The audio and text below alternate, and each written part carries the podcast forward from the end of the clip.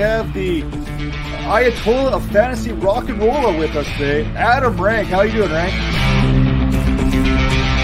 Um, they look great in person, and uh, I just can't wait to next year we, we can pack it full of twenty five thousand. Hey, Bob, how you doing? Hey, I'm doing great. I didn't know it was Ball Guys Day. It was being ranked. I mean, how do you lose? This is the Dynasty Vipers Vipercast.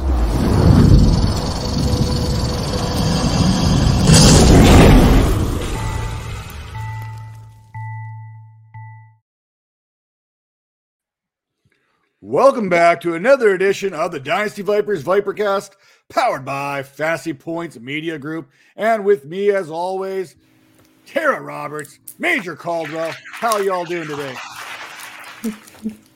Doing good, doing good. Ready to talk That football. Excellent. You know what? I've got my.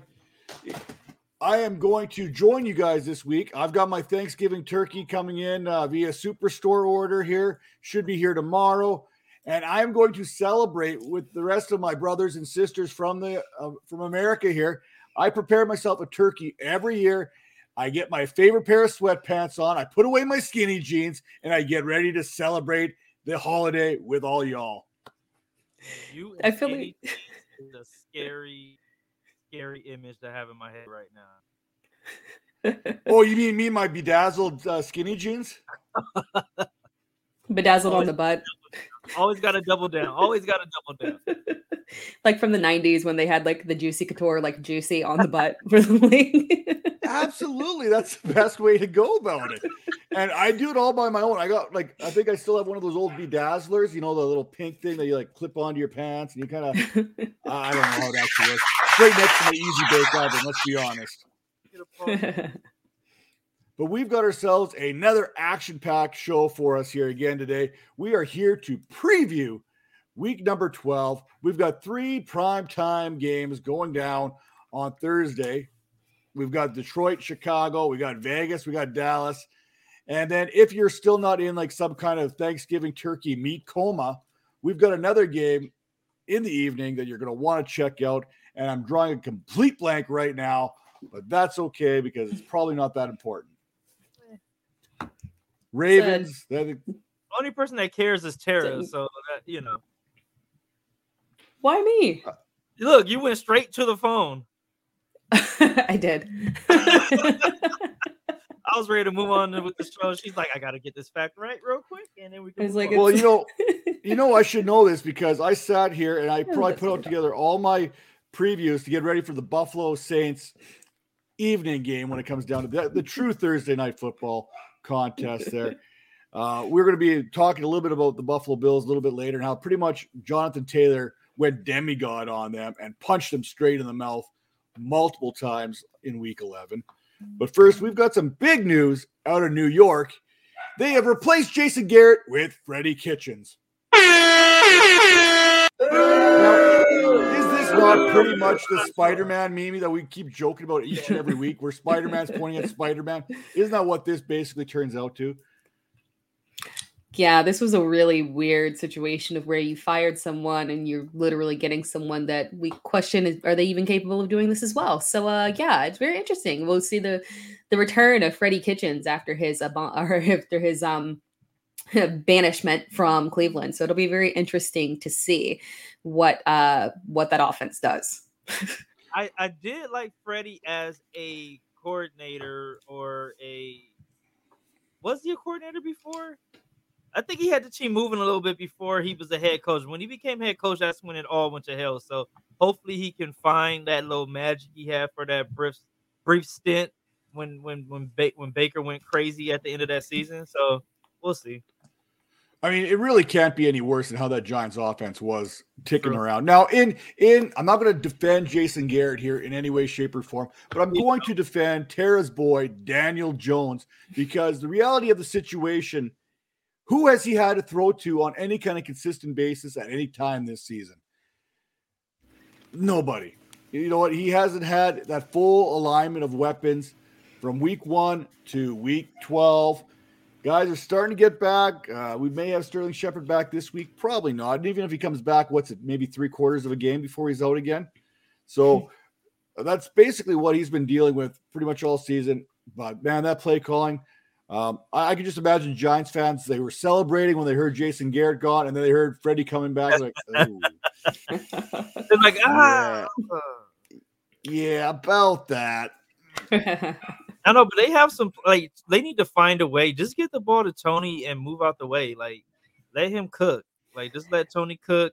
Throw some uh 50-50 balls up to Golladay. Um like they just have to just let it all hang out right now because whatever they have schemed up is not cute at all.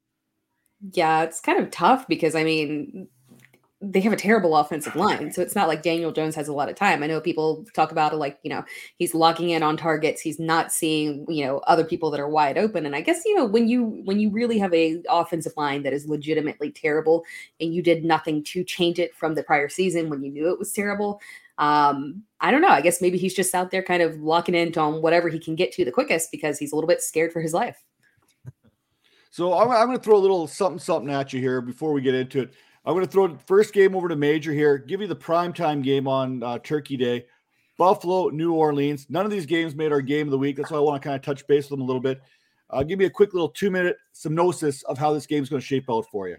Um, I think Buffalo is just going to run the ball up and down the field, like passing the ball. They're gonna it's gonna be a Buffalo game. I know the Saints defense is pretty good, but that offense can't keep them off the field enough for them to get enough uh, rest so they can play the way they should. But I I don't know. I'm I'm not into that offense at all with the Saints. I do like their defense, but um I think Josh Allen's going it's going to be like a mini breakout game. It's a primetime game for him. We don't get to see him too much because he's out in Buffalo. So I think he's going to take advantage of of this game. Yeah, I, I just picture a bunch of Buffalo Bills players body slamming Saints through tables all game long. Like this is going to be one of those. You know what?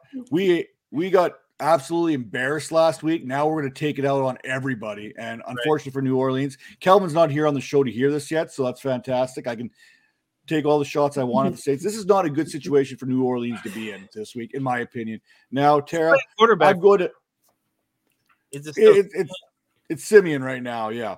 Yeah. Um, Tara, I'm going to throw it over to you because I can't talk about this game because I may be a little bit biased. But Las Vegas versus Dallas, Dallas has done a horrible job covering these games in the last few years, at least the point spread. How do you see this one playing out?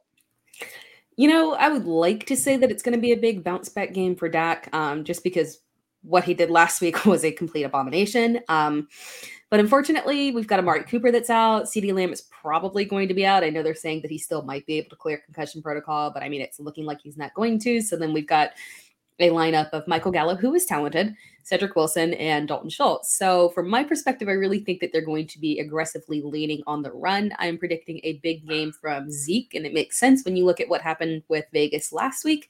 Um, you gave up a massive game to Joe Mixon, so I think it. I think relying on that run game might be the nice bounce back that Dallas needs right here.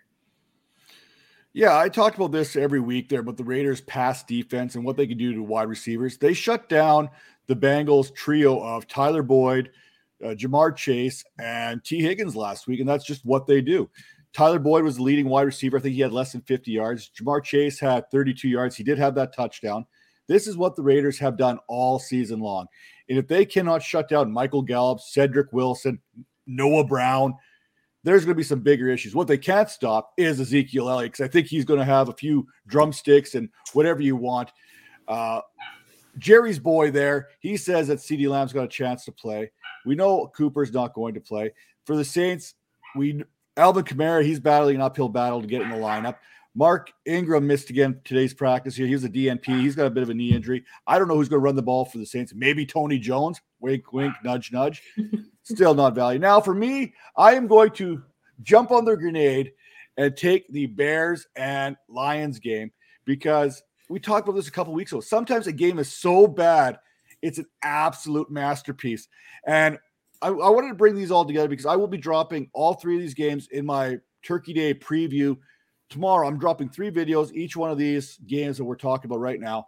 And I couldn't help shake the fact that this Detroit and Chicago game, I think three of the last four times that these teams have got together on Turkey Day, it's been a backup quarterback involved in the game. And we're going to get Andy Dalton starting because it doesn't sound like Justin uh, Fields is going to be able to come back from that rib injury.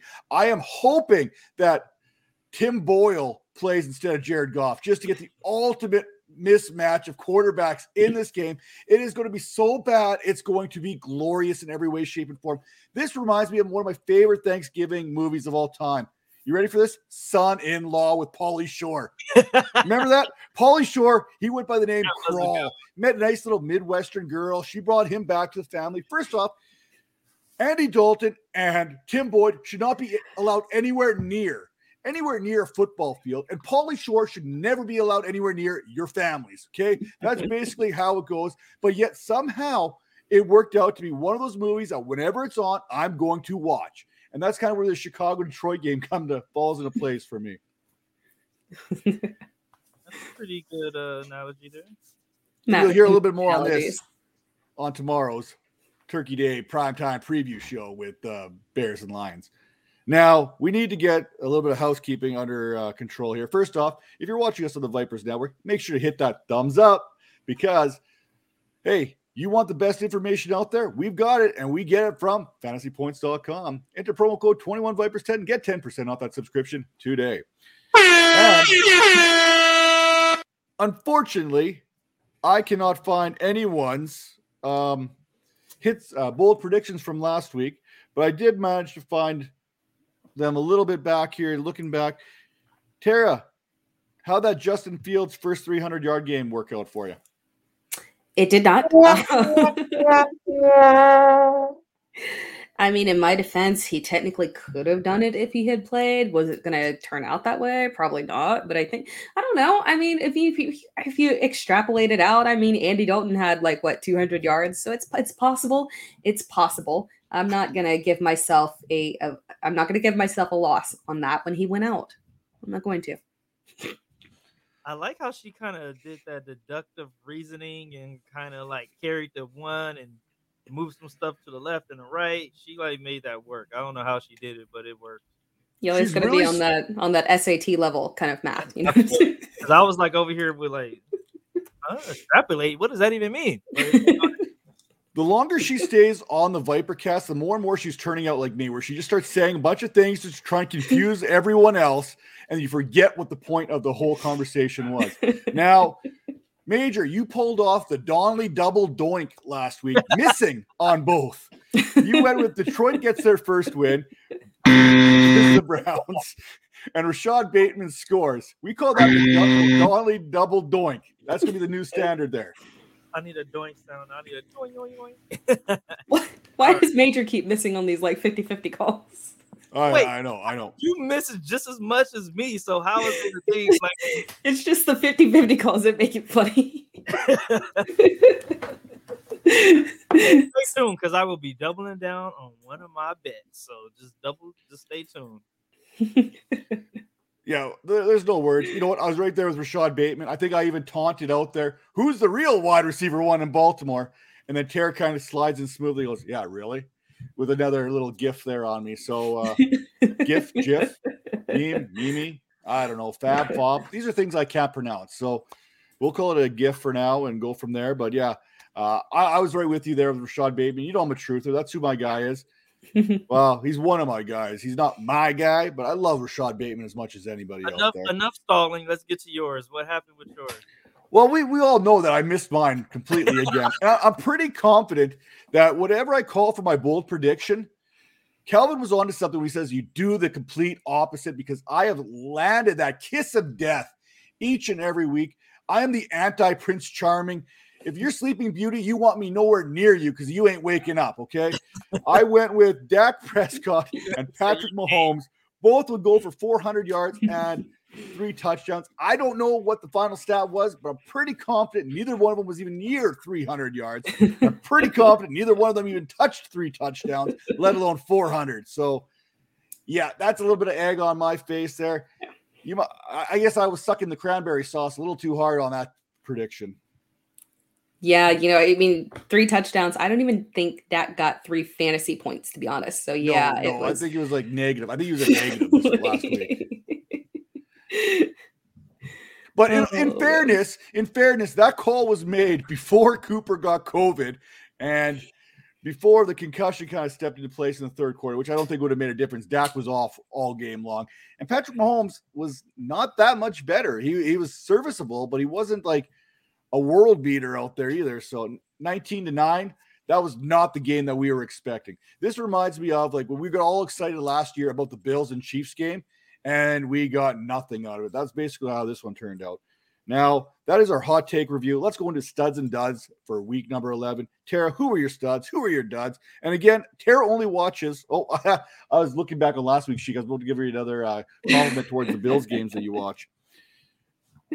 no, no, my, my studs and studs duds? of the week. Um, I was a little surprised. I got into the show sheet late, and I thought that you guys would have taken Jonathan Taylor. Um, but I mean, I didn't. thought that was pretty much an obvious pick that he was the stud of the week. Yeah, well, I mean, you know, it, it is the stud of the week. You got to go with the obvious ones. Um, so my first obvious one um was Aaron Rodgers. Um, I mean, huh, what a fantastic game! I thought, uh, you know, with uh, you know, a lot of people, including myself, predicted that it would be a big game from AJ Dillon, and instead, um, he only got 11 carries, and Aaron Rodgers, 23 of 33, 385 yards, and four touchdowns and one to MVS. He might be coming along, um, coming along a little strong as well. So, uh, so yeah, he was definitely one of my studs of the week.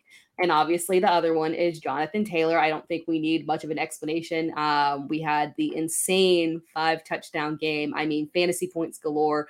Uh, just wild, wild. I, yeah, that's it. Fantastic. Having him was such a luxury. Yeah, and then flipping it over to the duds. I I, I can't wait to hear uh, the responses on this one. Uh yeah, no, my dud of the week. Uh yeah, I guess I was gonna go gloss over that one because I feel like we've been in a battle of, you know, major backing Rhamondre Stevenson, me saying nods, Damien Harris, and turns you're gonna censor me on this. Uh it turns out they are now locked into the most horrific committee ever. Um, so yeah, we're all going to get like half kind of numbers. They're both going to total up to 100 yards, but I think moving forward, we're just going to see nothing that is relatively usable from either of them. They are my duds of the week. Please do not listen to her, boys and girls. She has no idea what's going on with Rhamondre Stevenson. She has no clue. I think, uh, I think, I think Major is living in a fantasy land where Damien Harris just drifts off into the sunset to let Rhamondre Stevenson become the RB1 of all times. The cream Well. always rises. Point counterpoint, major. Who are your studs and duds for week number eleven? My stud, I'm going my guy, Justin Herbert. The guy passed for 382 yards, had 90 rushing yards, had three TDs. The guy was just balling out of control. Um, my dud, I gotta go with my guy, Michael Gallup. He was the only one left standing from the big three and couldn't really turn 10 targets into anything. He only ended up with 44 yards. Um, and I think he's going to be the guy next week. So hopefully he can bounce back. But I was hoping for a lot more from Gallup with him being like the only guy left standing. But uh, but like uh, Tara was talking about earlier, Dak really didn't do too much as well. So it probably wasn't his fault too much. But yeah, those are my studs and duds. Who you got? Well, I'm going to start off the duds because I, I like to give the old crap sandwich, give a little bit of good news, bad news, good news usually. So I'm going to start with the bad news anyway, and it's the Dallas Cowboys. It, it's the comp, the stack of Dak and CeeDee Lamb. Uh, I mean, you combine their two their two statistics in PPR, and you've got nine fantasy points. Dak had 4.6, CeeDee Lamb had 4.4. That's not going to get it done for anybody any given week. Trust me, I had both of them going in one league. Didn't work out so well for me. And you know how petty I am. That's why I'm bringing it up right now. Now, my stud of the week, and I'm going to, I'm just going to show, I, I've bought right into him right now. I just dropped a video, self promotion there, on Jalen Hurts. And I think he is the quarterback of the Eagles, present and of the future right now. If you look at uh, Lamar Jackson and Jalen Hurts, same amount of games, same time period. The stats are eerily familiar for both of them. And right now, don't go look, go fact check, do what you got to do. Jalen Hurts is the number one fantasy quarterback in all the land right now. Absolute fact. He went off. He doesn't need to throw the ball. He just had three uh, touchdowns on the ground again this week. You know what I'm saying? Jalen Hurts is the real deal. And I really believe that he's following the Eagles are get grooming him very similar. I'm not going to say he's going to turn into Lamar Jackson, but they're grooming him very similar than how Jackson was brought up with the Ravens. And I think that's going to pay dividends for the franchise and for Hurts moving forward. Uh, Now- for 100 yards a game is not going to cut it. Yeah, but that that's what Lamar Jackson was doing when he first came in for the first like 15, 16 starts of his career. And Jalen Hurts is doing the same thing. Jalen Hurts threw for 385 one game too. So, you know, Hurts can do it with his legs and his arm. And when teams start to buy, uh, take away that run, I, I think he's going to attack him with his arm as well. Now, and he's got a really good schedule coming up too, if you're wondering. I think he's got Washington twice and the Giants in his playoff stretch. So, wink, wink, nudge, nudge. There's maybe a guy to trade for a little bit later. Um, IDP player of the week. Tara, you went a little off the board here on this one.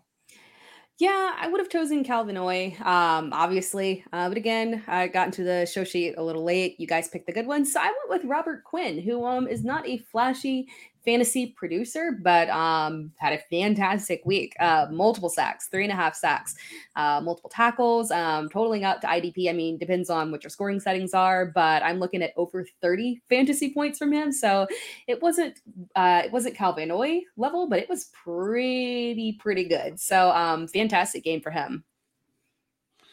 Major. Who's that player that you took away from Tara again? Uh, Kyle Van Noy, like, he's man.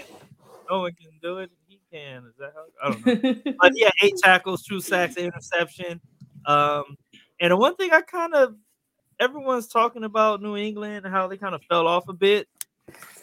It's feeling a little like the old New England teams where they're all kind of catching on at the same time. That defense starting to play a little bit better. The quarterback is just doing just enough to get those wins.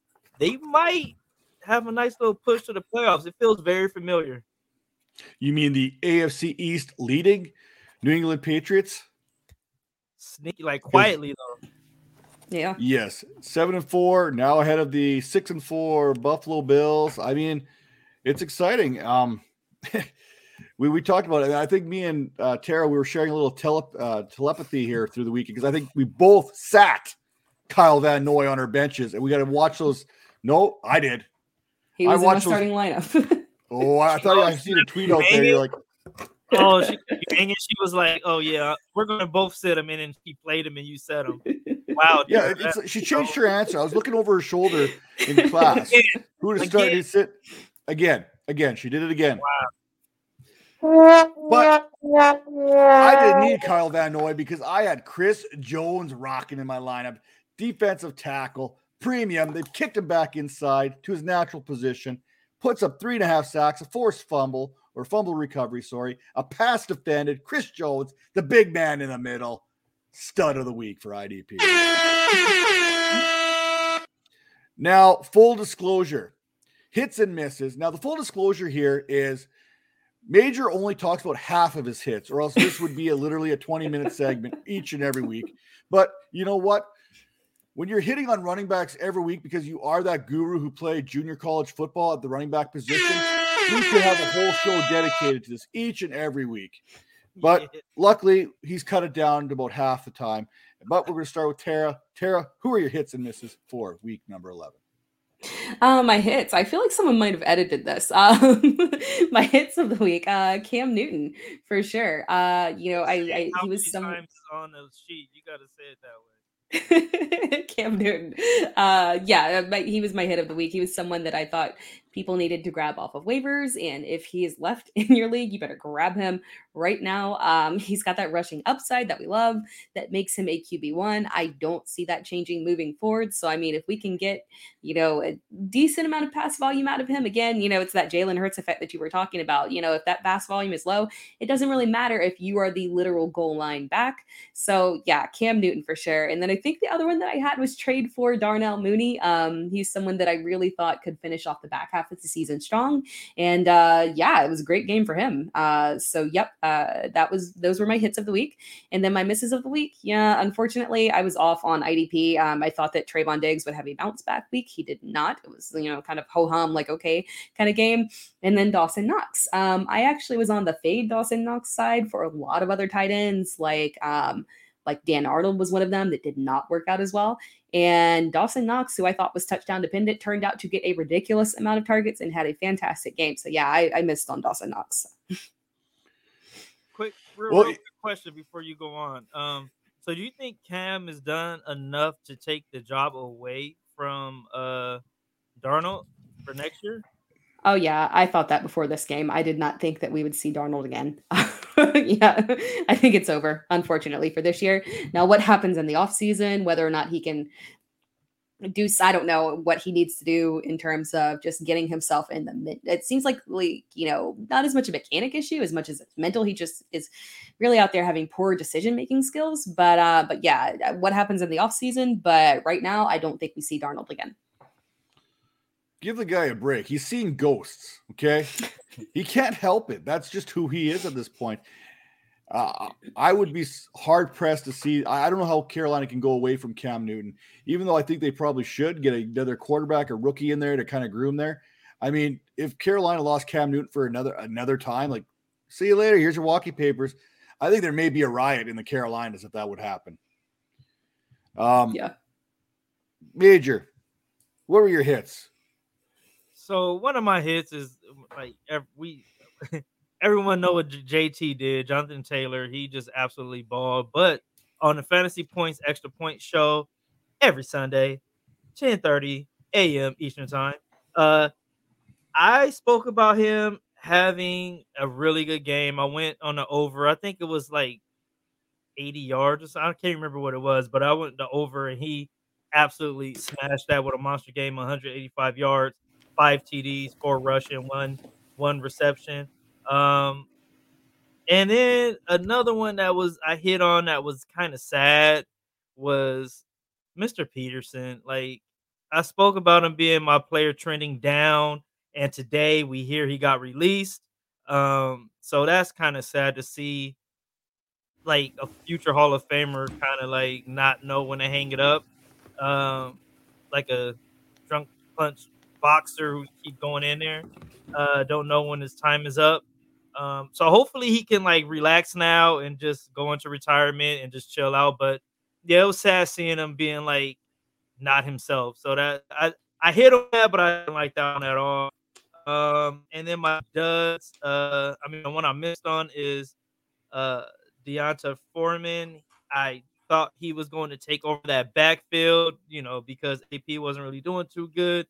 But in the three games that he's been the guy, he put up 29 yards, 30 yards, and 25 yards the last three weeks. Um, left the door open for AP, and now Hilliard is uh kind of took the job almost. So I think he can uh I think he lost his job, and I think this is like his only opportunity as well. So he might be on his way out. So yeah, D'Onta Foreman, that was a bad one, but yeah. Who's your hits or mitts, Matt? Well, for me, it, it, my miss was Jonathan Taylor. I went out there and I said, temper those expectations. The Bills' rush defense was number one in fantasy. After Jonathan Taylor got done with him, they dropped to number six as far as fantasy defenses go. Now, I didn't say sit Jonathan Taylor. I said just temper those expectations. Obviously, I tempered him a little too much. Now, as far as hits go, I made a comment. This is probably more on Jonathan Taylor than it is on the actual Buffalo Bills, but I also said you have to fade Michael Pittman. You just don't start wide receivers against the Buffalo Bills. You just don't. And then when, of course, when one guy's going for four touchdowns and one receiving touchdown to make it five, there's probably going to be very little left on the bone for a wide receiver to get cash in on that. And of course, my hit. You can go all the way back to March to find my love for one Darnell Mooney. I was over the moon for this young buck. And he did not disappoint. And he is treading up right now, each and every week. Tara's talked about trading for him. Everyone's talked about trading for him in the fantasy community, and they're not wrong. So, Darnell Mooney, You know I love you. I wrote about you. It's in a magazine. There's there's proof out there. Now let's move along to the g- games of the week. And Tara doesn't have any notes on this, but we know her game of the week involves maybe one of her favorite teams in the league, the Los Angeles Rams.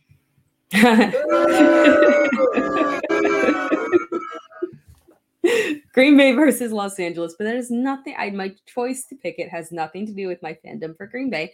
Um, before I actually start talking about this game, I realized that none of us had our stud of the week as Austin Ekeler, and that is not right because it was a fantastic week for him. And he is also a friend of the fantasy community. So I feel like we have to have Austin Ekeler as one of our fantasy studs of the week.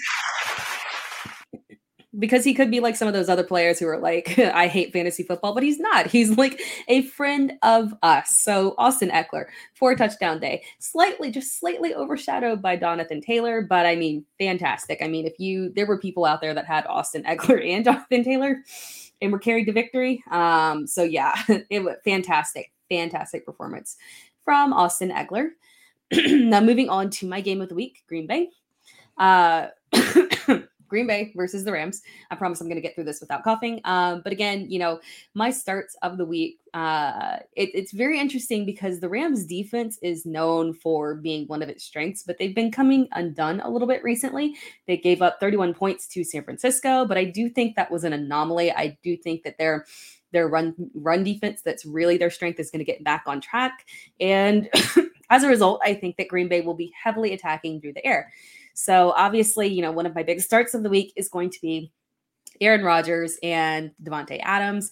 I think they're going to have a fantastic connection. Um, I am starting AJ Dillon because he is literally the only running back. Aaron Jones is probably going to be sitting through the Packers bye week. So from that perspective, again, I am starting AJ Dillon not because I think he's going to see a ton of work on the ground, but he's got that upside with a solid amount of targets. He had six last week.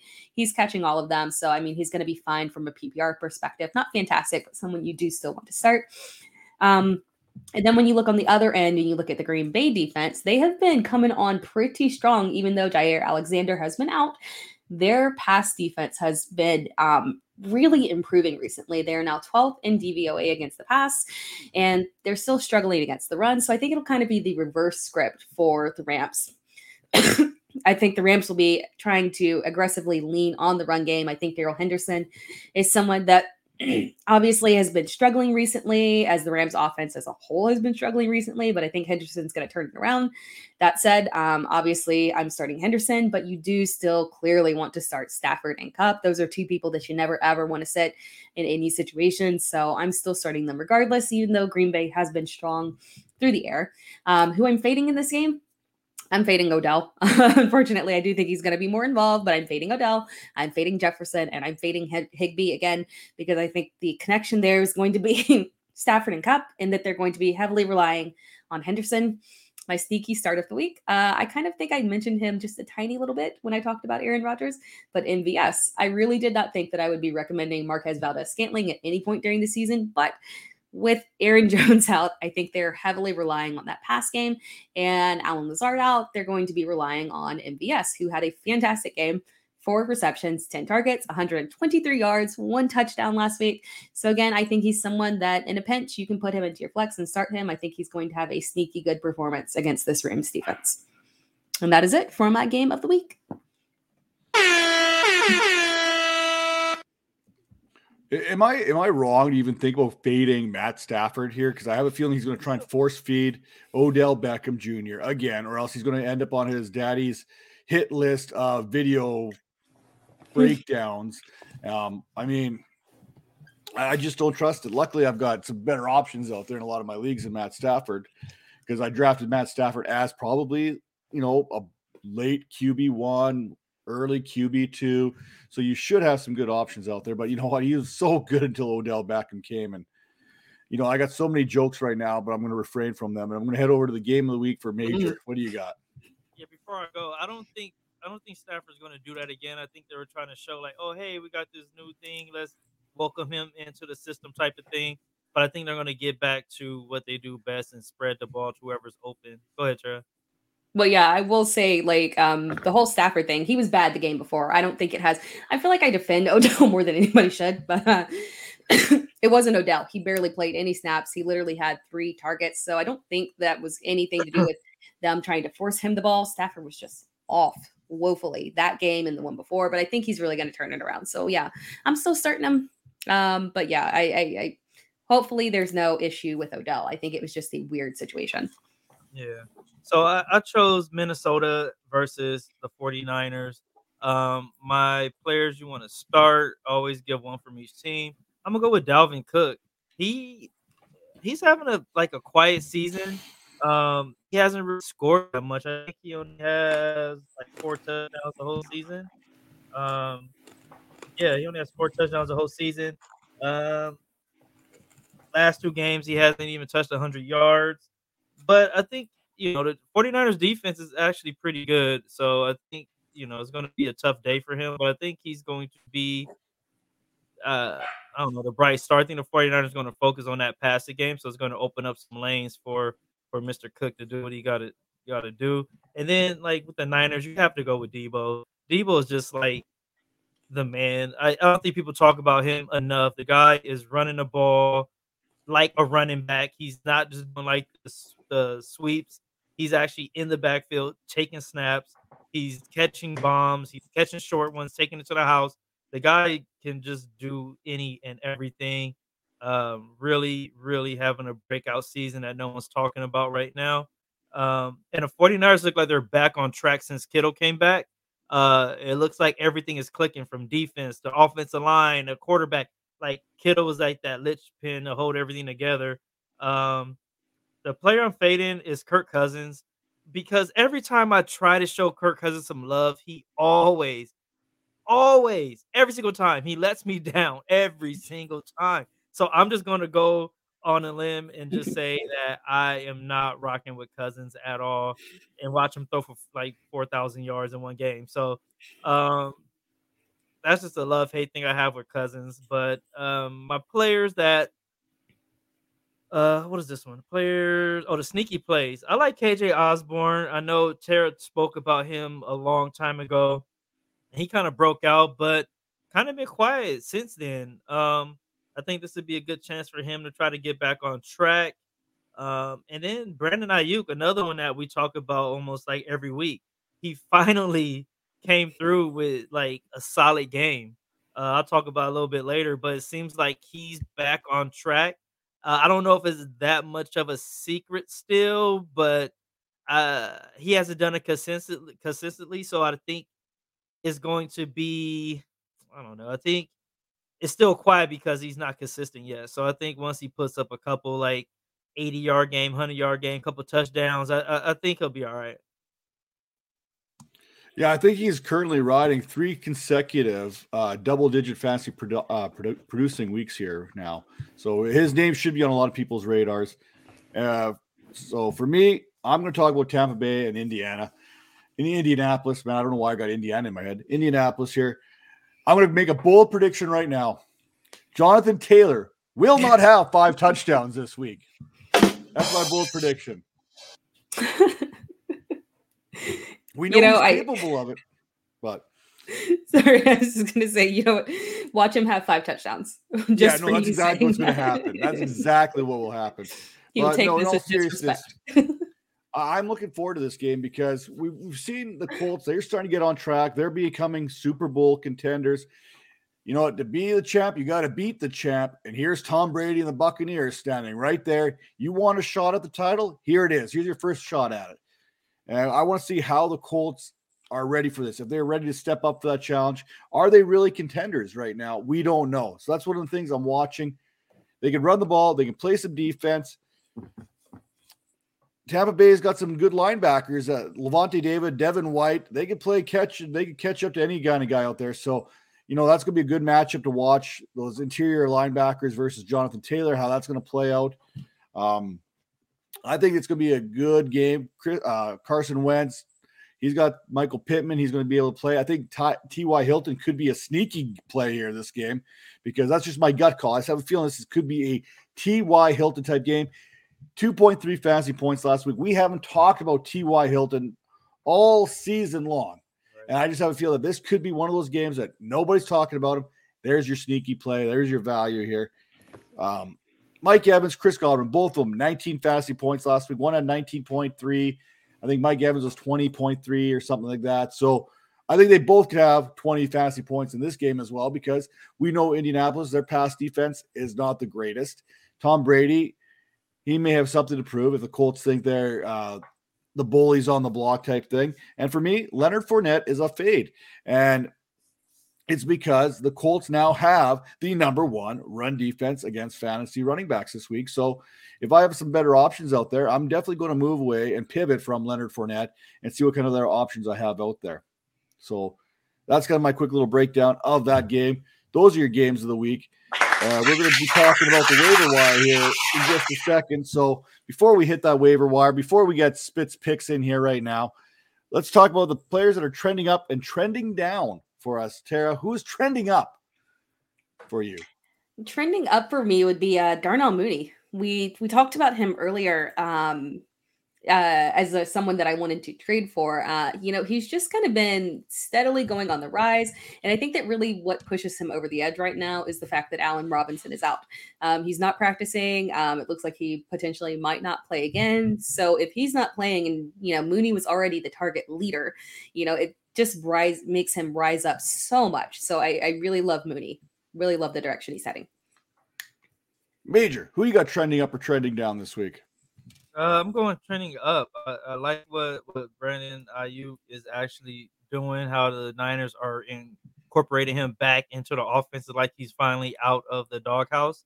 Um, and with Deebo doing what he's doing all over the field, is leaving him with the single coverage, and he's taking advantage of that. And I think it's only going up from here for him. I think he's back on track. So if you can grab him now wherever you can, uh, maybe a little too late, but see if you can sneak one in there. Yeah, I'm going to give you another guy who's been trending up, but oh man, I have a bad feeling that he's going to be trending down pretty soon again. And I'm going to go trending up Elijah Moore, New York Jets, wide receiver one. He has now posted the fifth highest scoring anything in the last three weeks. He's averaging 23.5 fantasy points per contest right now.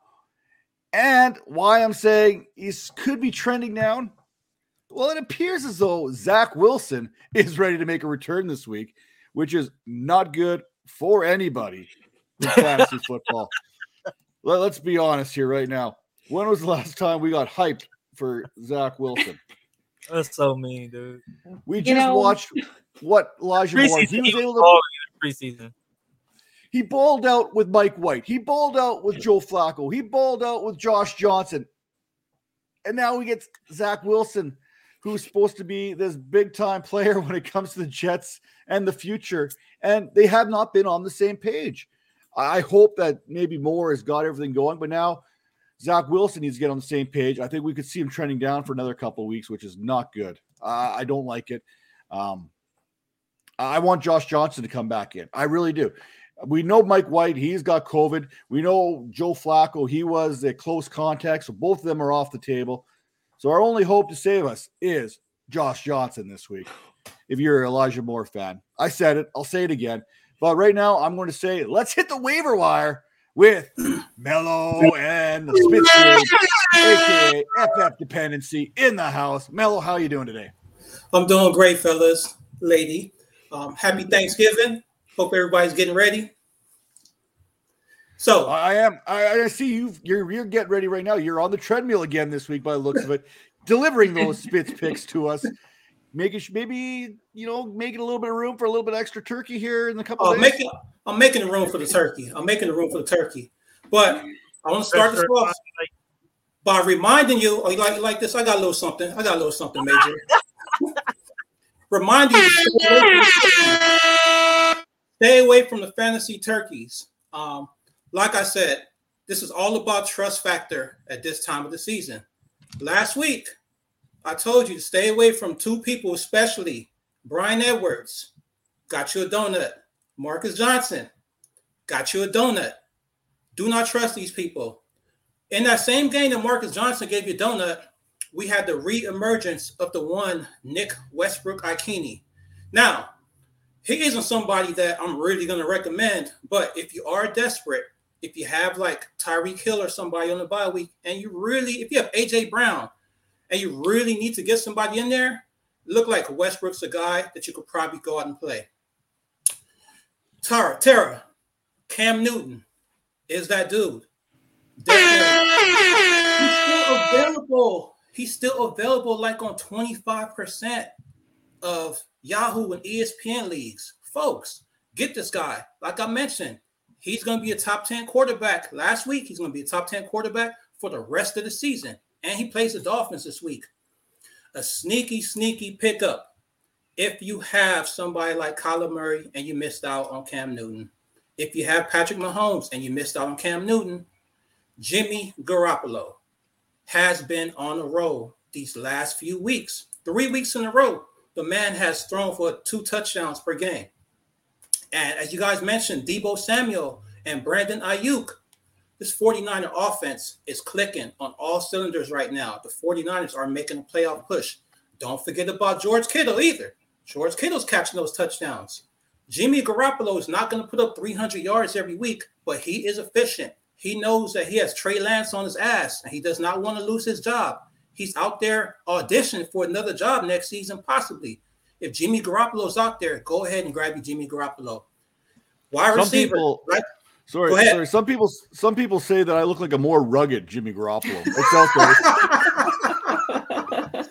there. hey, Jimmy G got nothing on you, Matt. Got nothing on you. Um, Matt, you just mentioned Elijah Moore, man. Um, I don't know what Zach Wilson's gonna do, but it comes a point in fantasy football where you really just have to believe in the talent of a player. Zach Wilson sitting on the side and seeing Elijah Moore get his with all these other quarterbacks throwing it. So, what does it say about Zach Wilson if everybody else from Joey Flacco to Mike White and Johnson is throwing touchdowns to Elijah Moore, but you can't throw a touchdown to Elijah Moore? I think Elijah Moore is still a great pickup this week, and they're playing against the Texans. So he's really going to try to get his. Sneaky, sneaky pick at wide receiver, Kadarius Toney. Jason Garrett was just fired today. Freddie Kitchens will be calling plays for the New York Giants here on out for the rest of the season. They really want to get the ball to Kadarius Toney, and I think this is the week that he really pops off. So if Kadarius Toney's out there, go ahead and grab him. At tight end, I have one play who everybody has been telling me, like, no, stay away from this guy. Same team, Evan Engram. Now, if you look back at what Freddie Kitchens did in Cleveland, he loved going to those tight ends.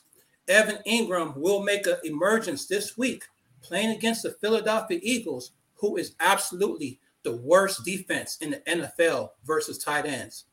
If the Giants are going to make a move, if Daniel Jones is really going to prove to everybody that he's not a poop butt, he will be beating Kadarius Toney and Evan Engram. The defensive play this week, obviously, is the Chicago Bears. Like, I don't care if whoever this guy is, um, Tim Boyles, or even if Jared Goff comes back this week to play on Thanksgiving, Chicago Bears are going to stuff this whole entire team. Nobody from Detroit Lions is going to do anything except for D'Andre Swift. So get your Chicago Bears defense. They'll probably get you a couple touchdowns and help you win the week. Spits picks. You know what? I I'm going to respectfully disagree with the Evan Engram selection because that's what I do.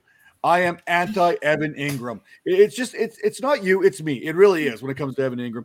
But I did my starts and sits, and basically I said I'm not even going to say Evan Engram, although the Eagles have allowed, and just to your point here, have allowed nine touchdowns this season to tight ends and 811 yards in the receiving game to the tight end position.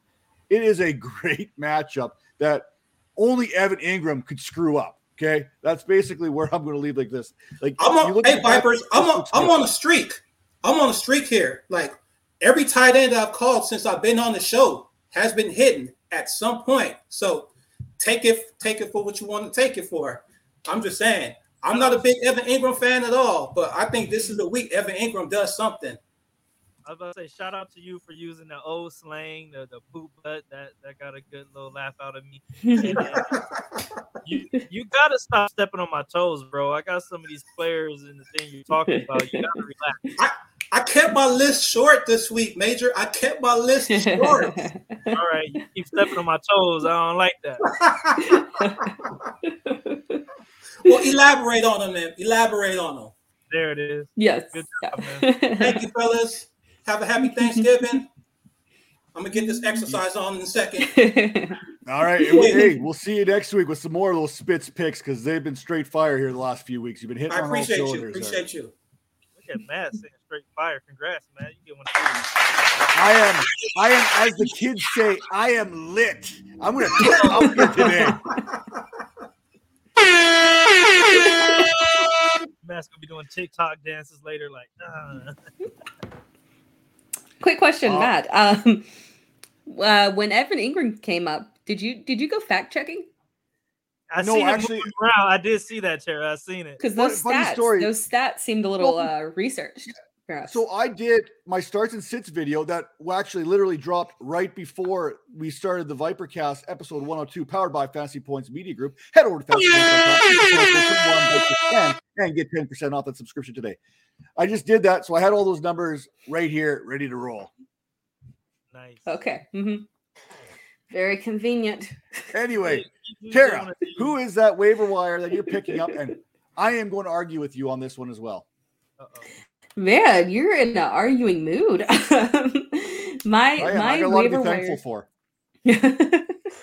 my waiver wire pickup this week is uh it's Cedric Wilson. He is a one week rental.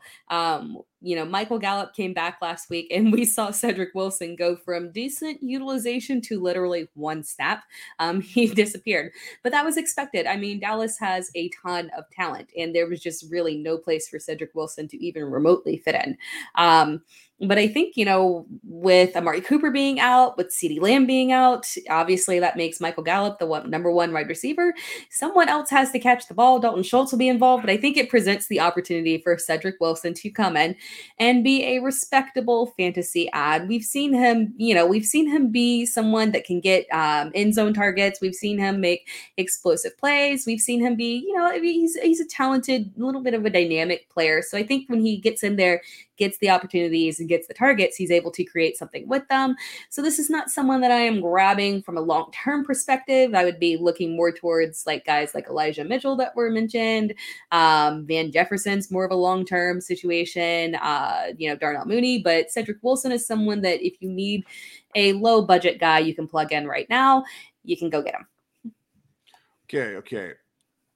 I, I can see Mello. He's kind of he's in the background there because he knows where I'm going. Who who are the Dallas Cowboys and Cedric Wilson playing this week? Look, I mean, the thing is, is I, I agree. It's going to be. I, I, I, I think I did speak about this. I did say that, like, or maybe I didn't. Maybe I spoke about it in my head. You literally said it's a one week rental. Fire him up against the Raiders is basically what you said. Now, would you fire him up against the Buffalo Bills? I mean, yeah, yeah. I mean, you have to. No, I'm not. I'm not going to be argued out of this. I do think I agree with you that it's going to be a heavy um, game for Zeke. Uh, you know, I, I, yo, oh, I see. Never mind. I know why. Sorry, I didn't talk about this. I'm going to talk about this. later. Shaky. That was shaky. Tara. but do we honestly think that Dak is going to get out there and not throw the ball, and that it will exclusively go to Michael Gallup? Is Michael Gallup getting 20 targets? Like, like realistically, No, but you could Dalton no. I- Schultz might. Uh, no, Dalton Schultz won't get 20 targets. when has Dalton Schultz got 20 targets? Realistically, you could sit there and say, okay, look at that. Um, you know, the Raiders, they shut down, you know, Ja'Marr or Ja'Marr Chase, uh, Tee Higgins, Tyler Boyd. Yeah, in theory, but they still got targets. They still were usable. I know that because I started Chase. It was it wasn't fantastic, but it was still usable. So they are going to pass the ball. There are going to be people catching the ball. Cedric Wilson is in fact a one week rental. I will stand by that. I'm not gonna I'm not gonna come off of that. Well, luckily I get last word. So point counterpoint. To the success of Dalton Schultz. He had eight targets last week. He, he's going to pop off. Uh, we just see what Mello says there. We both, as Raiders fans, we know exactly how this is going to play out this week. He literally will have 20 targets. That's how it's going to play out. Listen, the Raiders have allowed 63 receptions. 60. Listen, I got facts here. I got facts. The Raiders have allowed 63 receptions to the tight end position. They've only allowed 123 receptions to the wide receiver position. Two things are important for wide receivers to score fantasy points catching the ball, which Cedric Wilson can't do, and yards, which the Raiders have limited all season, allowing the second fewest yards this season at 1,277. Why do I know this? Because I did my Turkey Day preview show dropping tomorrow. Man, I'm doing a lot of self promoting today. like twice in a row. I Hmm. like it. I know, I know. I'll, I just I'll fact check this, but I feel like the Raiders' fantasy points allowed to tight ends was tilted by the first several games of the season. But I I, I, I feel like that based off memory. But I'll Yeah, I'll check. when check. we say first several games, that's usually means first 10 games of the season. That's that's pretty much what that means. The whole season, right? Yeah. yeah, it- it's pretty much the whole season. Listen, the Raiders have allowed one 100 yard receiver all season. That was Diontae Johnson back in week two. Them's the facts. I just don't like it for Michael Gallup. I don't like it for Cedric Wilson. Even if Cooper or CeeDee Lamb were playing, I'd probably fade them in this matchup just because of what the Raiders have done. And they're a little bit, teams have been exploiting them with the running back, Joe Mixon last week, Ezekiel probably this week. Tony Pollard, sneaky guy out of the backfield. I do not like that matchup for the Raiders either. So, uh, anyway, we're taking up on Major's time. Major, got 30 seconds. I'm going, and this again, deep leagues. You guys 16 team and up, and you need help. Dontrell Hilliard, uh, Hilliard, he someone has to run the ball in Tennessee. It's a running offense. Like someone is going to have to, like they're going to force somebody to run a ball. There's it's not a passing offense. But he came straight off the practice squad last week uh, with total 82 yards, did a lot of damage and, uh, through the air, receiving the ball, uh, earned himself a contract today. Um, I think he was up off the practice squad like on a one day or two day. Actually signed for the rest of the season now. So congrats to him on that. Um, I love to hear those type of stories. The guy's just chilling on a practice squad, making minimum wage, and now he's making a little money to help his family out. So I like that story. Um, but that's pretty much it. Short and simple. Who you got, Matt? Uh, I would have gone Evan Engram here, but I have very strong feelings about Evan Engram. So I just felt dirty even talking about him. But I'm going to go a little bit deeper in the, the tight end position. You know, Travis Kelce, he's out this week. You know, Zach Ertz is out this week. You're probably scouring the waiver wire, trying to find a streaming tight end. Well, one of those guys that I'm looking at at streaming is Austin Hooper of the Cleveland Browns. He has at least five targets in three of the last four games. You know, he's starting to get targeted there. And tight end position, it's a desperate position. That's why Evan Engram is actually plausible this week as well. That said, I won't go to the Evan Engram route. I can see why lots of people would. I'm not going to argue that. That matchup's great. But Austin Hooper, I, I think Austin Hooper is going to have a big week too. He had his most receptions of the season, four, most targets, seven, most receiving yards, 53, all last week. He's trending upwards for me. I think if you're looking for that streaming tight end to replace Zach Ertz or Travis Kelce, you could do worse than Austin Hooper. Now, that is kind of our breakdown of the waiver wire. Again, thanks to Mello. He jumped in here, give us those spits picks as far as the waiver wire. You've heard a few of ours. Now we're going IDPing. Who's a must start? Major. We're going to start with you this time because I like your pick. I did it for you. This is your Thanksgiving present. That's the thing. I don't know what I'm not a holiday person. But Denzel, not Washington, but Perryman. The guy is quite I didn't even know who he really was, but he's ranked second right now in tackles with 114 tackles. He's like tackling everybody everywhere. So congrats to that guy. And uh yeah, that's for you, Matt. Well, I would hope you'd throw him in there because I did have him on our show just in our episode 100 saying he was my defensive MVP for fantasy I didn't pay football. attention to that. I didn't pay attention. Yeah, I know. I know. so over to you, Tara. Uh, you know, for me, it's going to be Josh Allen. When I look at the fact that they're facing Atlanta, a team that hasn't particularly done anything. Um, Wait, as a- guys don't play defense. Very funny. the other Josh Allen. the uh the other Josh Allen that did very well against the other Josh Allen. Um Josh Allen on Josh Allen crime. I do think that he will have a nice game. Um, he saw double digit tackles last week, um, which was a season high for him. I don't know if he'll reach that again, but I'm predicting that it'll be a solid game of lots of sacks on that sad Atlanta team. So unfortunately, I think Matt Ryan, who um, has been looking a little shell shocked recently, is going to be seeing the ground a lot, courtesy of Josh Allen this week. So he is my uh, must start uh, defensive player of the week and maybe maybe call it lazy analysis or whatever you want to call it. But I'm sticking with Eric Kendricks again this week because he's the fifth highest scoring IDP guy. I still don't think we're talking about him nearly enough in football, fantasy football, NFL, whatever it may be. Eric Kendricks' name does not come up nearly enough when talking about the best linebackers in the National Football League. Fifth highest scorer over the last three weeks. Book it. He's my guy. Now we like to get a little DFS or whatever you want to call it. Maybe it's not even DFS. We just like to throw two names out there together. We like to stack them up, stacks upon stacks. Tara, who is your your stack of the week? You know, I, I'm gonna go back to what what what worked well last week. Uh Tua and Waddle.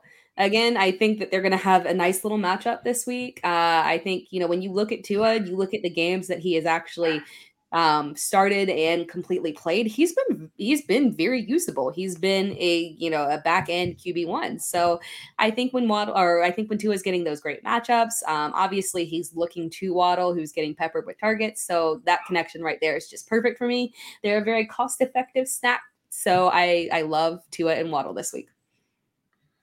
Major, where are we heading for you on this one? I'm going really inc- unconventional. I'm going Heinicke to McLaurin versus Seattle, and it's solely because Seattle secondary is horrendous. They don't stop anything, but they're giving up 280 yards per game. Heinicke is a little bit better than serviceable, and McLaurin is just a stud. So I, I think they're going to connect to uh, make this work, and it's going to be really cheap for you in the in the DFS. Now, I, I thought about going big or going home here. Um, the Indianapolis Colts have given up 17 touchdowns to wide receivers this year. So I was thinking, you know, Mike Evans, Tom Brady, great stack combination there. We know when it comes to the end zone, that's who he's looking for. But I thought, you know what, Chris Godwin, he might play a little factor into this. So I was like, okay, I want a team that can't stop the pass. I can't stop teams from scoring. So I was like, the Miami Dolphins, they have given up the second most touchdowns this year, 14 to receivers, and they've given up 2,107 yards to the wide receiver position. Fire up Cam Newton, fire up DJ Moore. Huge week for both of them come this week. Not only do you get that combination where uh, Cam Newton's going to hook up with DJ Moore in the end zone, but Cam Newton's going to run a couple in himself this week. So that is my stack of the week. Give me them points in Carolina Teal. Just the way you said it, you get a horn. That was exciting.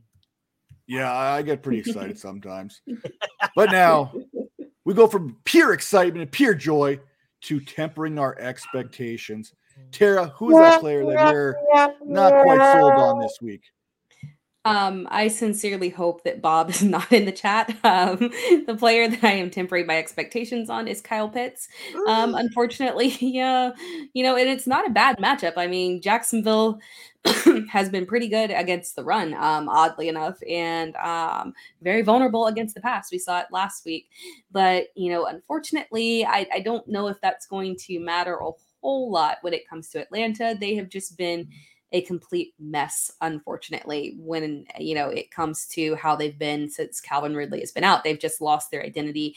Um, they've lost their ability to throw the ball really, and defenses are able to really hone in and say, "I'm stopping Kyle Pitts," and you know Russell Gage and Olamide Zaccheaus, y'all can beat us. So unfortunately, I you know not to his fault. Kyle Pitts is highly talented. I love him. I would probably still start him because it's Kyle Pitts, but temper your expectations. I don't think it's going to to be the explosion that you might expect against Jacksonville. I like that. I, uh, you know, would it, be, it would not surprise me. Again, hopefully, may, uh, Bob's not paying attention here. Um, it would not surprise. What would, what would your reaction be if Pat Freiermuth ended up being the top scoring tight end when the season's said and done? Um, I will. Uh, this top scoring rookie tight end. The Scott, top- top, scoring rookie. Yeah, Yeah. Ricky yeah, no, I wouldn't be surprised at all. Um, I think he's as long as Ben is playing, and you know, if we can keep Ben just healthy enough, kind of, sorta, that connection is fantastic. Um, I mean, I think at that point, you know, when they get into the red zone, they're really he's really looking for Pat Freiermuth. So I, I would agree with you. It's very possible that Freiermuth finishes off the season very strong and outscores Pitts. Yeah, I, I feel the same way only because uh Big Ben's that his, his arm starting to look more and more like a noodle each week. Each, you know, each and every week is starting to get worse, and I think he's going to rely on the running backs and tight ends a lot throughout the rest of the season. And then, Major, over to you here. Who is that player that you're tempering your expectations on? I'm gonna go with Nick Chubb, and it's not even his fault. I think it's more so Baker's fault. I, I don't think the NFL really respects Baker like that. And if I'm Baltimore, they have like the second ranked uh, running game, only giving up 87 yards a game. Um, they're gonna make they're gonna force uh Baker to actually like win the game or try to do something. I don't and I don't think he's one, he's too beat up. I don't know if I think he's maybe a little bit overrated, but um and a secondary for the Ravens is not that good. So I mean, if I'm a game plan for the Browns, I want to throw the ball, and if I'm the Ravens, I kind of want them to throw the ball, uh, and then hopefully my you know secondary can get it together. But I think they have to stop Chubb if they're going to win this game. Now, I want to pose a question to both of you here. If there was a wide receiver out there who has only had two 100 yard receiving games this season through 11 weeks, obviously he's missed one game due to an injury, but two games, 100 weeks. Would you feel comfortable starting them? No, What if I told you hmm. that player has now failed to reach double digit fantasy points in three straight games? no, What if I told you that same player has not recorded 50 yards receiving in any of the last three games? no. Now, what if I told you he had a chest injury that came back negative, but he's going under more tests and he's questionable for this week? Get him out the league. Get him out. AJ Brown. Goodbye. You heard Major talk about it. AJ You Brown. tricked me. Temper those expectations. He is nowhere near my lineup this week. There's too many variables that I do not like. Mello talked about it a little bit earlier. He was throwing Westbrook-Ikhine out there and all these other names off the waiver wire. AJ Brown has not been effective for the last three weeks. And with that injury to the chest, ribs, whatever we're looking at, I, I've got red flags all over this. I'm tempering the expectations to even not starting him this week. Tara, I know you're biting your tongue. Let me have it. No, it's just tough. It's tough to accept because I love AJ Brown and I want him to be AJ Brown. But unfortunately, yeah, no. But if he's if he's playing, I'm still starting him because it's AJ Brown. But but yeah, I I yeah, uh, those stats aren't pretty. It's been rough. Yeah. It is. It, it's it's tough. He's only got two Mhm. 100 yard receiving games. I had to double check the facts on that when I was doing my starts and sits. And yes, AJ Brown is a sit for me this week. Um, now, players to trade for or trade away. We're getting to the trade deadlines. We're trying to make those playoff pushes. We want to get you into the playoffs. Tara, who is that player for you right now? Who are you trading or trading away? Uh, that player for me is Mark Ingram. Uh, and and the reasoning for this is is that I don't trust the Saints. Um, I'm I'm getting to the point where the lack of injury information that they give to us is making me not want to literally draft a single Saint next year, just because it's incredibly frustrating. I would like some kind of timeline on Alvin Kamara. I don't think we're getting that, and at this point, we re- we realistically have no idea when this man is coming back and how severe the injury actually is because they're being very hush about it. Um, so yeah, I, I would trade for Mark Ingram um, because one, he's probably not going to be incredibly expensive, and two, I think it's a good insurance policy in the event that Kamara doesn't actually finish out the fantasy season. Yeah, I hate to say that, but it, yeah. So when the Saints come marching in, Tara goes marching out. Now Yeah. we want to get a question from the viewers here, a little IDP action here, coming from Mellow 706. You may know him as Spits Picks, Spits Game, FF Dependency, whatever that may be. IDP question: What do you think of Jonathan Greenard against the Jets? Zach Wilson gets sacked at a very high rate. Major. I'm, So- I'm in with it. Like if, yeah, just and it's not because anyone you put in front of that line has a really good chance of getting multiple sacks. So I'm just going to lean on the side of yes, just because that offensive line is trash. And what's our queen of IDP say about all this? I would say yes. Um, I think that's a good idea. I will say that I am I am more um, defensive of Zach Wilson than you are, just because you know I think that what we saw with Zach Wilson at the early portion of the season when the Jets as a whole were still trying to figure out themselves, new coaching staff, new system. So I think the team as a whole has just been progressing more as the season has gone on. So I think that's why you've seen guys like Mike, Mike White, Joe Flacco, Josh Johnson step in and have more success with um, with Elijah Moore. Uh, so I, I just kind of wanted to defend that a little bit. I'm not fading Elijah Moore. I don't think that Zach Wilson will be able to, uh, will struggle to hit him. Then I realized I've gone very off track, but I meant to say this earlier and I didn't get a chance to. So I'm defending Zach Wilson just a tiny bit, just a little, little tiny bit. Yeah. All right, now Major, let's get back on track. Who are you trading for or away? I was going to trade for Cam Newton, but I think we said his name like way too many times. I'm to give a little love to my guy Tim Patrick. Like, go grab Tim Patrick. Like, he's the wide receiver one in Denver. Like, let's just call it what it is. All those fancy, bigger names, but who's there every week in, week out?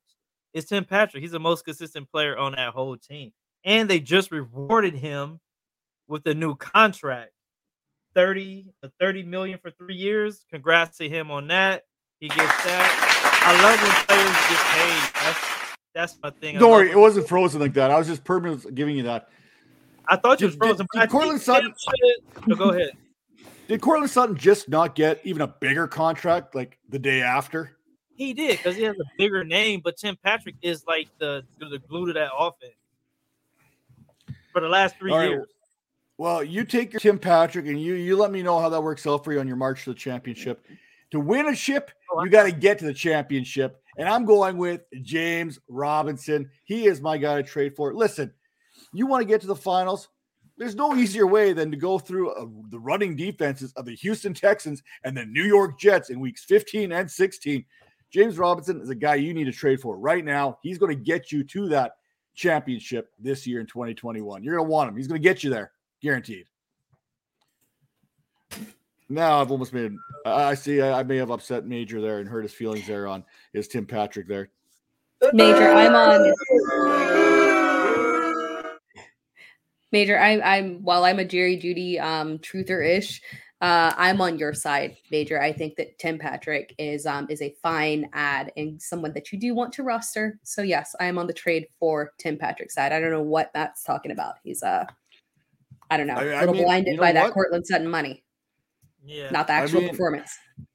Right. I mean, yeah, you know what? If Jerry Jeudy or uh, Courtland Sutton's out of the lineup. Yeah, Tim Patrick's a great pickup there. Uh, players who are under the radar, the which is that's the problem. They're always out the lineup. That's that's why you're not wrong. It, it's that's not wrong. They both missed significant time this season.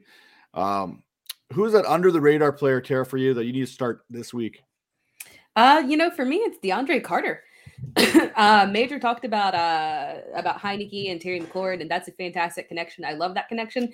But the guy that has stepped in as that secondary option has turned out to be DeAndre Carter. We didn't expect it, but it's happening. Three weeks in a row, he's had a touchdown. So, you know, he's someone that I think we need to start getting comfortable with.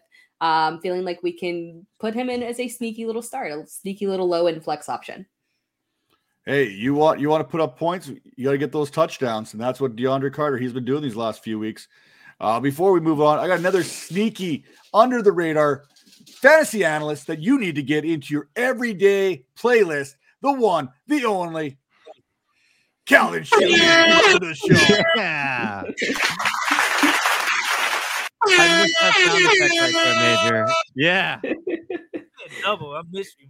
Man. I, I miss, yeah, I miss you guys. Seriously, I, I, I I wanted to hop in because I just think you guys are awesome. I miss hanging out with you guys. My voice, unfortunately, has been failing me here recently. I did too many shows, too many shows in the off season, too much great content that you guys uh that we're, we're part of too. And uh, but yeah, I it's starting to come back now, so I'm excited. I wish we could do that Cam Newton "I'm back" gif and like do that. Yeah. for you. Cal's back. Well, we, we may be able to hit our good friend Craig up there. I'm sure he could probably Photoshop their uh, Calvin's face on that. We could probably get that playing on That would be the every best. show. So I'll I'll come back to Calvin here on this here a sec. I'm going to move over to Major because I don't want him to lose sight of who that under the radar player for him is this week. Yeah, and I kind of went and I put on my like my my Matt Donnelly hat and kind of wrote through like your lens, and I tried to be as corny as possible. So here I go. I gotta get my voice. no more Jason Garrett raises in a potato salad offense. We now get some flavor. I can't do it. I try. We get some flavor with uh what's uh, I forgot his name now. I'll try. I fucked it up. I mean I'm messing up. It's, So, it's we get some, we get some flavor. I like it. Flavor in the kitchen. I like it. That's what I was trying to get to. Damn it, Tara. Thank you. We get some flavor in the kitchen, and we're going to use Toney the right way. brother. Uh, That's how you sound to me. It- it- it's not too far off. You got to get the little bit of the head swag. You got to get really animated into. You got to really I got jump in the screen. It's a hand talking thing. It's the you get them up there, speared fingers, each and every time. Calvin, I'm going to throw throw you into the spot here. Here, who is that one under the radar player that you want to get in your lineup this week? Um, can I say Taysom Hill? Is that like uh Is tight end or a quarterback? Came back and already messed up. how about like is there a is there somebody that that like you know has been looking at Antonio Gibson and like eh, just frustrated with what they've seen recently and you know is he flying under the radar in terms of what he could produce as he goes against the 30th ranked rush defense in the Seattle Seahawks and could he be more of a running back one than we thought? I think he probably could so I don't know if we consider him under the radar um, Melvin Gordon maybe is another example of someone we don't think enough about, and uh, he gets the Chargers, who have not been as good against the run too. So yeah, I think there's a couple of those are maybe higher end, but I think those are guys that aren't getting as much love as they should. And I, I would agree with both of those. I got both Antonio Gibson and uh, Javonte Williams as starts of the week based on those matchups here. And I also think JD McKissic is a super nice play this week because the Seattle Seahawks, as bad as they are against the run, they've been giving running backs receiving yards all season long. They lead the league in yards against in the passing game to running backs. And I, I don't fact check me here. 756 sounds about right. I think I threw that down in a, a show sheet uh, earlier. So I like both those plays there for the Washington football team. And of course, Mm. fire up both those Denver Broncos backs because I think they're going to have big games against the Chargers.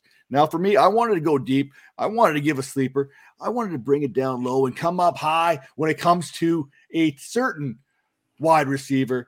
Now, if I told you there was a team out there this week playing in a game, Major, you following along here? It's about the William Shatner pausing, but doing it in a certain way. There was a team out there that had allowed 10 different wide receivers to have five or more catches this season. Would you feel comfortable about playing wide receivers against them? Absolutely. Absolutely. Fire up Chris Conley this week of the Houston Texans. You want to go deep? I got you deep. Chris Conley is that super sleeper. And now, before we get to the bold predictions, we are going to dream of the meat sweats here. We're going to get ourselves in a nice little Thanksgiving kind of celebratory player comp for those Thanksgiving side dishes. And I'm going to start off with that mac and cheese that Matt Judon, he's not a big fan of. It's just noodles and cheese. But Major, who's your noodles and cheese for uh, player comp? I'm gonna go with Joe Burrow and Ja'Marr Chase. You know, if you just have the mac, is just noodles. If you just have cheese, just cheese.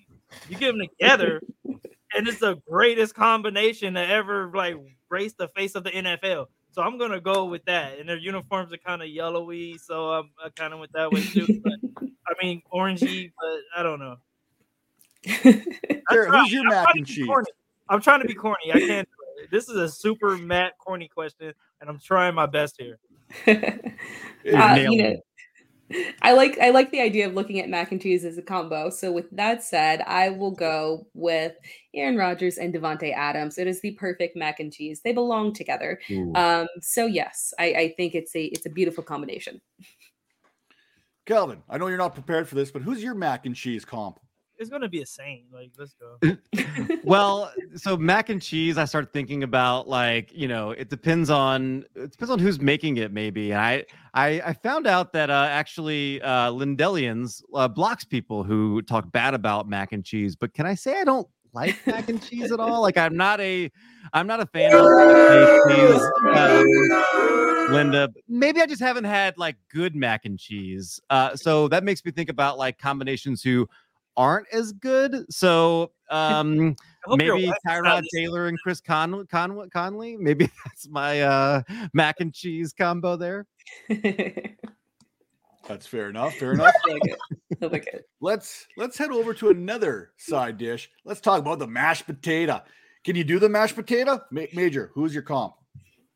Oh, so I when I the first thing that popped in my head was the person who gets mashed the most. So I just went with two quarterbacks who've been sacked the most all season, and that is Ryan Tannehill and Justin Fields, both tied with 31 sacks. So they've been hit a lot this year. So they've been mashed. So that's where my brain went. I don't know if that's the right uh path we're There's going, no but- wrong answers here, Major. There's no wrong answers. I Sarah, what's who's your mashed potato? You know, Cal, just for reference, I'm off the cuff too. I didn't prepare for this portion of the Yeah. show. So. I see I'm your sure you wheels starting can. Is, is there a way to prepare for this? I mean, this No, I don't know. Not at there's- all. Yeah. I felt like off the cuff would be more organic. So yeah, Yeah. this is my my mashed potatoes. I love mashed potatoes. I think it's an elite side. Um, I u- I literally used to eat just meals of mashed potatoes when I was a kid from KFC because I refused to eat like I don't know, really weird. But uh, but yeah, so something that I love other than a Packers, um, it's gonna have to be Terry McLaurin. I think he is my mashed Mm. potatoes. It's it's elite. All it needs, it also needs a little gravy to you know take it to another level. You know, so another level of gravy, a better quarterback would take him to another level. So my mashed potatoes, it's Terry McLaurin. You know, I, I could have taken this two week, two different ways here. I could have gone with like AJ Brown because he's soft, or I could have gone with uh, Hunter Renfrow because he basically looks like a bunch of mashed potatoes stuck together. Now, Kelvin, who's your mashed potato player comp? You know what? Like I, I like someone who runs angry like that. And this is James Conner's been running angry. I'm gonna say he is a he's mashing people. Even it doesn't matter who you put as his quarterback. It can be Kyler Murray, it can be Colt McCoy. He's gonna carry the load and mash folks as it, you know, and do the mashed potato, I guess. I don't know. Which I, I see Bob kind of in the green room, but his screen is white. He may be the only person I know that has probably done the mashed potato, the old dance from way back when. Um, so we go from mashed potatoes to the stuffing. Major, who's your stuffing player comp? So first thing again that came to mind was like, you know, you do stuff and you just don't put it in all gently. You like get it in there, put it in there, you know. So my first thing my brain went to was who's got the most touchdowns? Who's who's smashing it in there? Who's uh stuffing it into the end zone? And I gotta go with JT, Jonathan Taylor, the dude is just getting you a hundred thousand touchdowns per week. So let's go with him. That's fair enough. I would have said a couple weeks ago it was James Conner, who has surprisingly had the most touchdowns It was it was before. I was yeah, gonna go before red J- zone. Go ahead. Before Jonathan Taylor went absolutely crazy against the Bills. I think it was Jonathan Taylor that was leading the league in touchdowns. Tara, who's your stuffing player comp? Uh, first of all, I want to say I feel like you come for Hunter Renfrow at least once every show, and I feel like you know at this point I'm taking it personal. I think it's an attack on me, so I'm just saying. but Body aside. I think he's upset because they like look the same. that- That, that meme with the Spider Man. So I think it'll only be one. He's trying to eliminate one. I think so too. Uh, but my uh, my stuffing would be I don't know. Stuffing makes me think of like a defensive player, like stuff in the run. Um, so I'm gonna go with um, someone who is you know out there um, getting sacks, making stops. So I'm gonna go with TJ Watt. Uh, TJ Watt is my stuffing. Sounds weird to say. That's I, I, I like that. I like that. I even like the little gobbler there that Major tosses in there for sound effects. Calvin, who's your Uh, stuffing? Major, could you like illustrate again what stuffing looks like to you? Like, what is the yeah? So, is it completely inappropriate to say to Sean Watson? If, funny,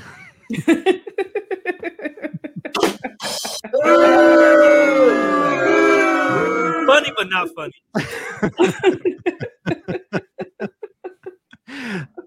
um, yeah, I'm just leaving it. Deshaun Watson. Drop the mic on that. You're done. yeah, mic drop. there we go. We, we got two more side dishes here to get through. Um, Major, let's talk about cranberry sauce. Now, this one could be pulled many different directions. I'm not a big cranberry sauce guy I, personally. I was going there. I was Yeah. thinking like cranberry alone is just like, yeah, yeah. So, but I do like cranberry when I'm mixing it with my stuff in or put it with the turkey and just like so I kind of thought like a player is kind of good at everything because I think cranberry is better with everything else. So I had to go with Austin Ekeler because the guy's getting you passing yards, he's getting you running yards, he's getting you passing touchdowns, he's getting you running touchdowns, he's like blocking, he's just like an all-round stud. So I went with him because he's good everywhere, just like cranberry sauce. Hmm. Interesting. Tara, who's your cranberry sauce? Uh, you know, my cranberry sauce would be I don't know. I don't I personally don't like cranberry sauce, but I feel like a lot of people I feel like it's one of those things where you one either likes you either you either like it or you either love it or you hate it. So I think that my cranberry sauce is going to be Odell, um, a very polarizing player. There's no in between. You either like Odell or you don't. So that's that's my cranberry sauce. It's Odell Beckham Jr. I have jokes, but I'm going to move along to Calvin. Calvin, who's your cranberry sauce? I'm gonna say Joe Mixon because, like, you know, it's undoubtedly good, like always there, like you know, al- always a part of the like main course of meals. But I never put it on my plate. Like, I never end up rostering Joe Mixon. So I'm gonna save my cranberry comp is Joe Mixon. I like that. All right, I, I like that. I can dig that. It's one of your uh, better comps that you come up with. Now, now the final comp here. We are going to the pie, Mm. and I'm going to let this kind of go with you. A pie of your choice, because there's too many pies to kind of work around here. So, Major, who is your pie, and what kind of pie are you into? I, you know, I'm gonna go with a pumpkin pie because it's classic. But you know, in my household, we do the sweet potato pie as well, which is a classic. So it just made me think, who is a something that just stayed true and it stayed the best throughout his whole career, and that's what the pie. The pie kind of brings together the whole meal. You know, at the end of the day, and that player to me is Tom Brady. He's just a classic. Like it's always good. You know, it's never really bad. It's always good. Even when you had enough of Tom Brady, you still want some more. You know what I mean? So I, I went with Tom Brady, the classic pumpkin pie slash sweet potato pie. Makes sense. Tara, if you could have a player who happened to be a pie, what kind of pie would that player be? Uh, for me, it's apple pie. It is always apple pie, and my apple pie is Keenan Allen. Uh, you know, it's just it's just always Mm. good. It's always there for you. It's classic. Keenan Allen, apple pie. It makes sense. Oh, and then you put like a little scoop of like Justin Herbert on that, a little bit of ice cream, and you got yourself a little something, something. Vanilla. Bean, though. Don't do that. Perfection. Vanilla bean. If you don't put vanilla bean, don't do it. Now, Calvin, what kind of pie you got cooking? So when I think about pie, pumpkin pie is my favorite. So I'm going to say pumpkin pie. Um, and you know, I think about pie as you, you, it always comes at the very end. Like you always like you wish you had gotten more of it. Like you know, you never wish you had gotten less of it. So like you know, Cordarrelle Patterson, he was at the very end of drafts, but you like within a couple of weeks, you wish you had invested more and had more shares of Cordarrelle Patterson. All right, and you know what? We can't talk about pie unless we have the pie father join us. And he doesn't know he's going to come. He's not coming into the show right now, but he's got his camera on. He's sitting in the back room. He's thinking about all kinds of pie. It's the Bob Father coming out. Yeah.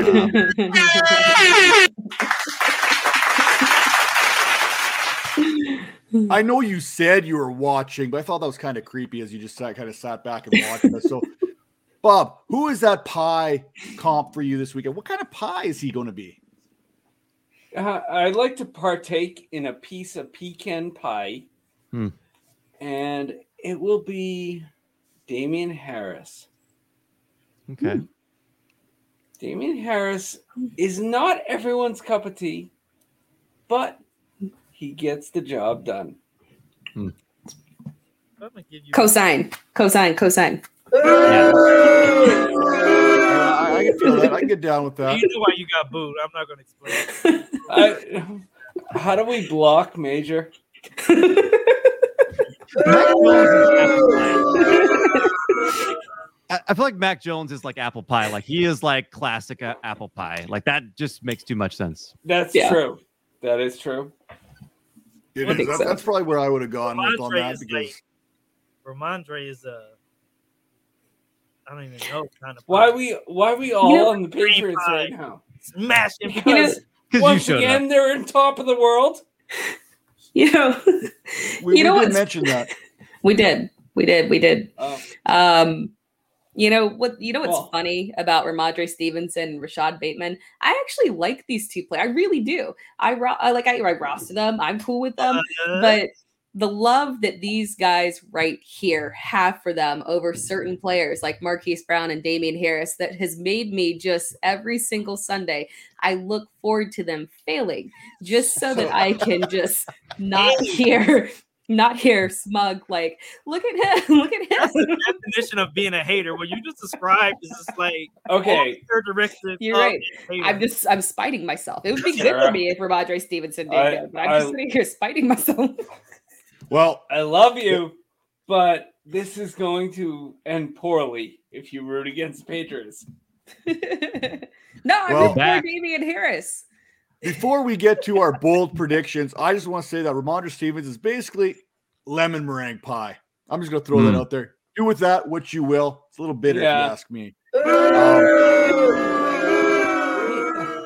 I know, I know. Tara, what is that bold prediction? And are you actually going to hit it this week? Because we know I'm probably not.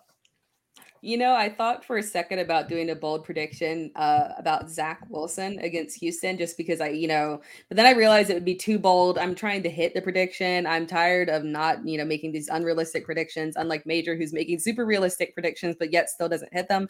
Um, you gotta shit on mine. Sorry, censoring her.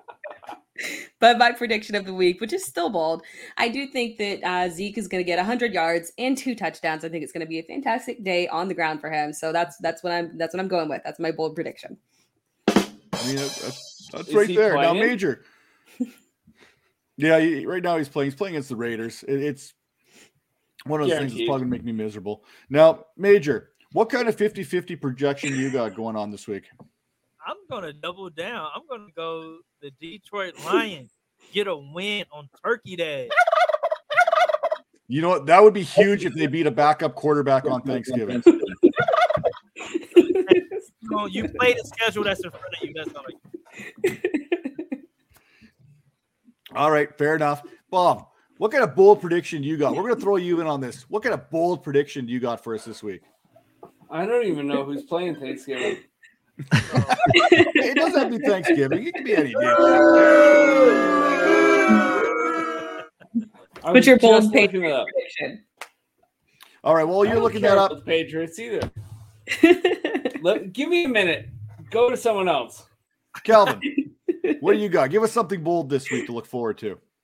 my policy before uh, I stopped showing up on Tuesdays was to just go against whatever you said. So um, whatever it is that you think's gonna happen, like I'm just gonna say it's the opposite. Like they just yeah, put me down for the opposite of what you said. You know what? If you would do that, you'd be 10 and 0 or 11 0 right now. That's basically Yeah. how it's been working out. So, well, Bob's All right, coming so- up with something bold. Oh, Bob's got one. All right, I here we go. do have something very bold. And in Scott Fishbowl, I am playing uh 14 year old uh Estam Estaf Estafia. Okay, Uh, yeah. I am going to beat her. Probably right. Just messing with All right, that, that is huge. So I've come to the conclusion if I can't be happy, someone else has to be miserable alongside with me when it comes to bold predictions. Tara, that's you me. know that I've basically been the kiss of death when it comes to predictions. So this week, my victims are Brandon Aiyuk and Deebo Samuel. Oh. I am ah. predicting that they both have top 12 wide receiver.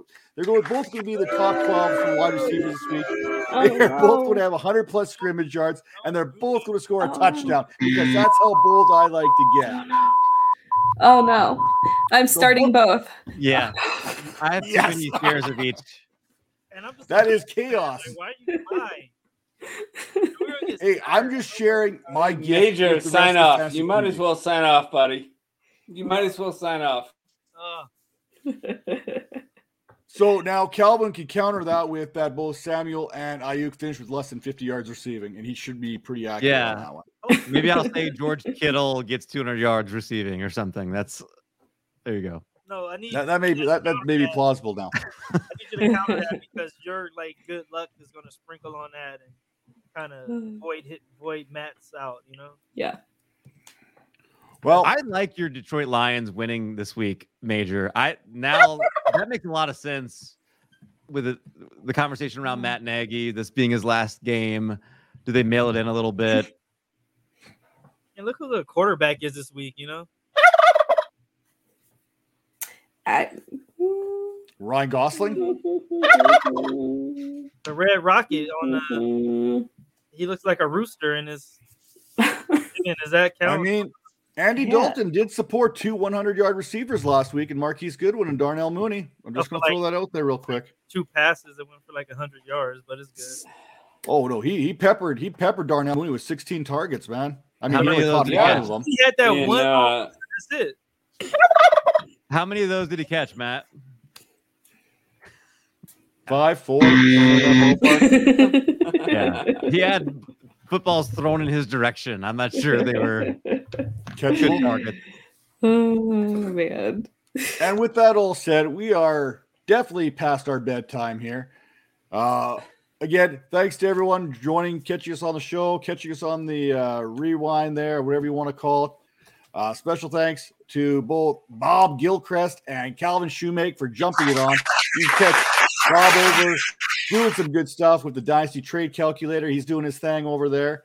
You can catch Calvin over on Taco Tuesdays with DLF with our boy there, Carp. He's there every single Tuesday for like four hours straight. with his story that they pick themselves for each and every week. Tara, you find uh, anything that says fantasy, she's all over there. Fantasy Alarm, Awesomeo, uh, Fantasy Pros, Fantasy Tic Tac, um, Snap Fantasy, whatever is going on. Whatever it is. You name it, she's there. And Major, catch him over on fantasypoints.com. Every Sunday with Nick Strip there doing their thing before every game. And while you're there checking it out, you might as well hit that subscription button. Use promo code 21 Vipers. Get 10% off that subscription today. With that all being said, let's remember that while the wishbone offense is no longer a thing in the NFL, for Thanksgiving, we know we need that wishbone. Let's have a good time out there. Let's find something to be thankful for each and every week from here on out. With that said, this has been the Dynasty Vipers Vipercast, episode number 102, coming at you live every Tuesday, 10 p.m. Eastern. See you next week.